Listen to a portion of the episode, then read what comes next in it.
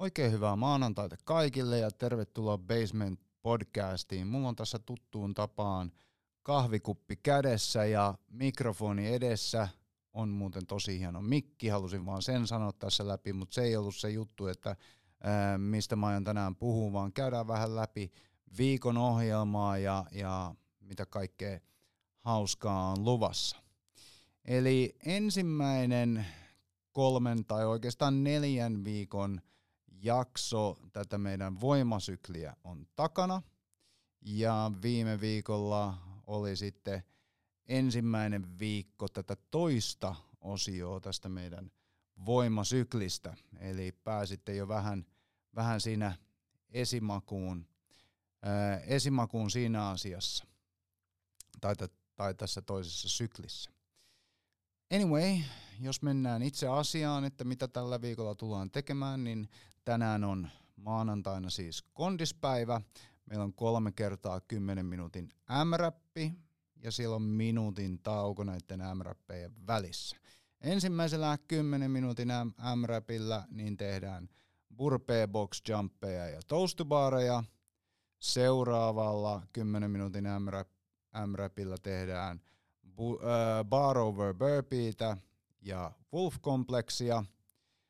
Ja sitten kolmannella äh, 10 minuutin M-räpillä niin tehdään burpee pulappeja ja front squatteja. Eli tänään on siis tarkoitus keskittyä siihen kondikseen, eli pidetään intensiteetti melko korkealla. Muistakaa kumminkin, että on, on aika pitkä aika, toi 10 minuuttia, ja varsinkin jos siinä on vaan ää, minuutin tauko näiden 10 minuuttien vetojen välissä, niin, niin siinä mielessä niin ei ehkä ihan kaasupohjassa kannata, kannata lähteä vetämään, vaan enemmänkin löytää semmoinen sopiva tahti, millä, mitä sitten pystyy ylläpitämään. Ja se tietysti kasvattaa meitä urheilijana kanssa, että, että me tiedetään tasan tarkkaa, millä tahdilla me pystytään, pystytään sitten etenemään, ettei, ettei tule noutaja kesken kaiken. Ää, huomenna, tiistaina siis, niin meillä on ää, jatkuu deadlift kautta press voima ää, päivä – siellä on isometrisiä pitoja tullaan tekemään, deadliftejä, deadliftejä ja shoulder pressejä, eli siellä on tempo sitten määrätty näille kyseisille, äh, kyseisille liikkeille, eli jonkinnäköinen staattinen pito niin on kyseessä siellä, mitä tullaan tekemään molemmissa liikkeissä. Ää, ja sitten siellä on pikku kondispläjäys sen jälkeen tai itse asiassa ei kondispläjäys, vaan hypertrofiapläjäys, missä tehdään gansseja, eli kiukaita, hauiskääntöjä ja ojentajia.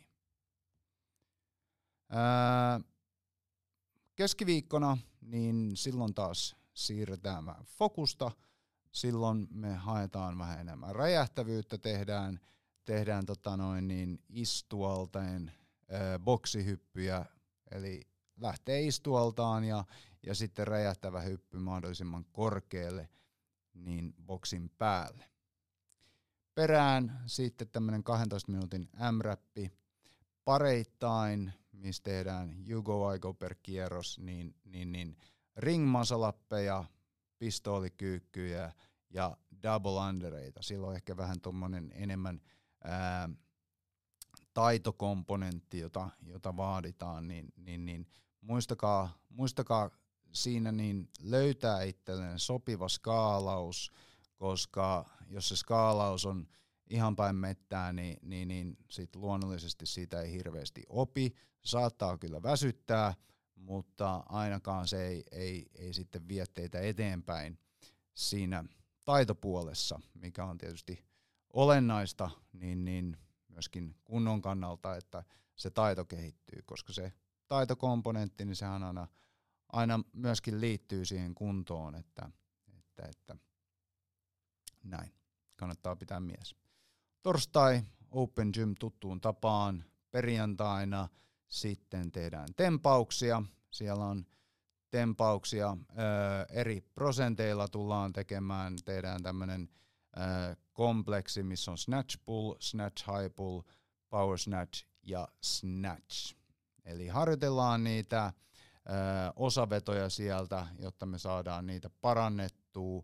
Tämä on ehkä vähän pidempi kompleksi, kun siinä on kumminkin useampi, useampi liike, mitä joudutaan tekemään, mutta siinä pääsee keskittymään siihen, siihen tiettyyn, äh, tiettyihin nivelkulmiin ja ni, niiden voimantuottoon, niin, niin näitä on kyllä hyvä, hyvä tehdä.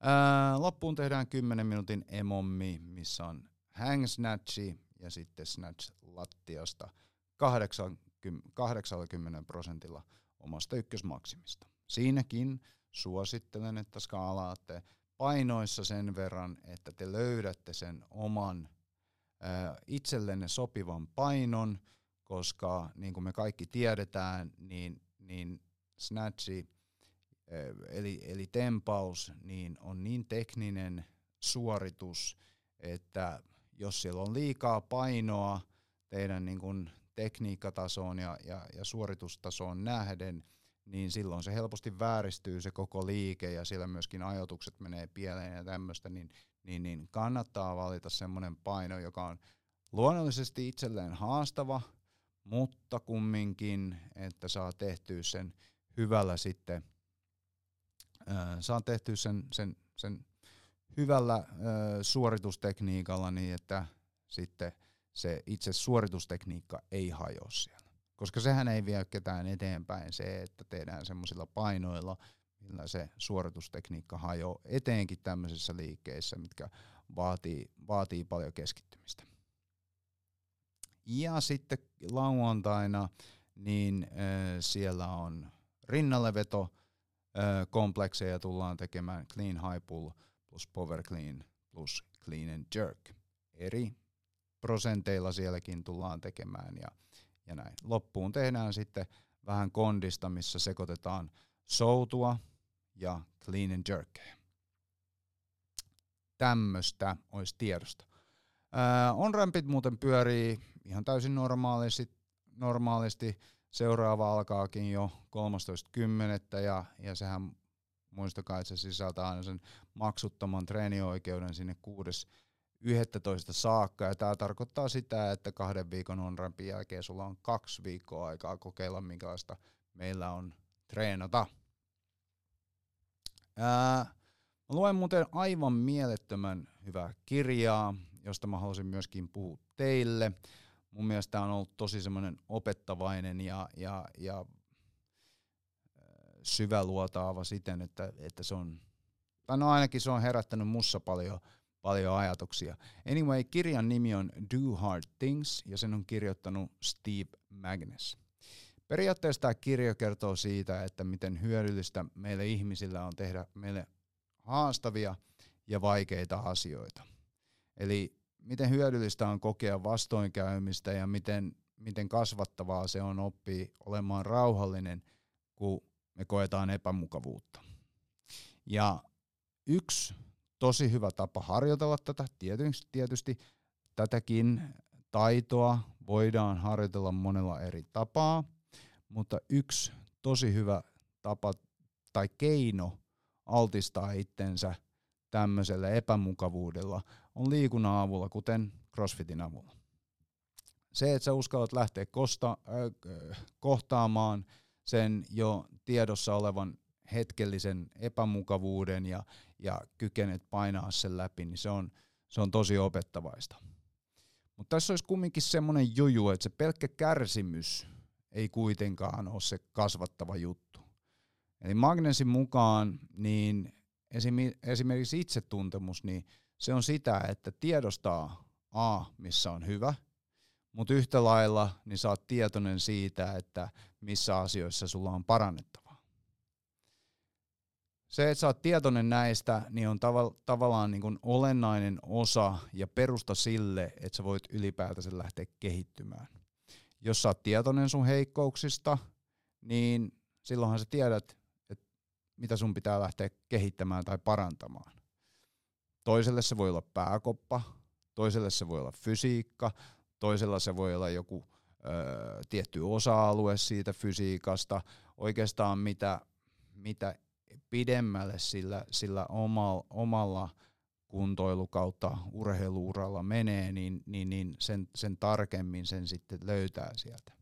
Ja jos et saa tietoinen, niin luonnollisesti kannattaa kysyä sitten valmentajalta apua, koska valmentajahan on semmoinen, joka näkee sut siellä päivittäin, ja se on sitä varten siellä.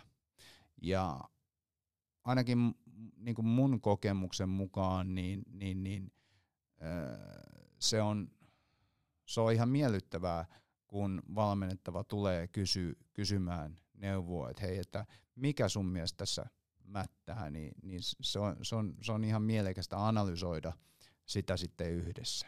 Ja muistakaa se, että eri valmentajilta voi saada sitten eri neuvoja niin kuin siihen, että et, et mikä mättää.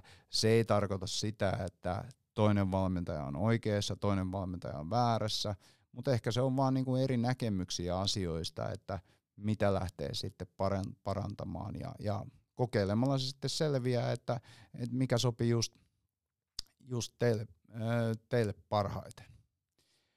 Mutta joo, vähän niin kuin tuossa edellisessä podcastissa puhuttiin Steffi, Steffin ja Jeren kanssa, niin, niin kehittymisellä on tosi tärkeää niin analysoida sitä omaa treeniä.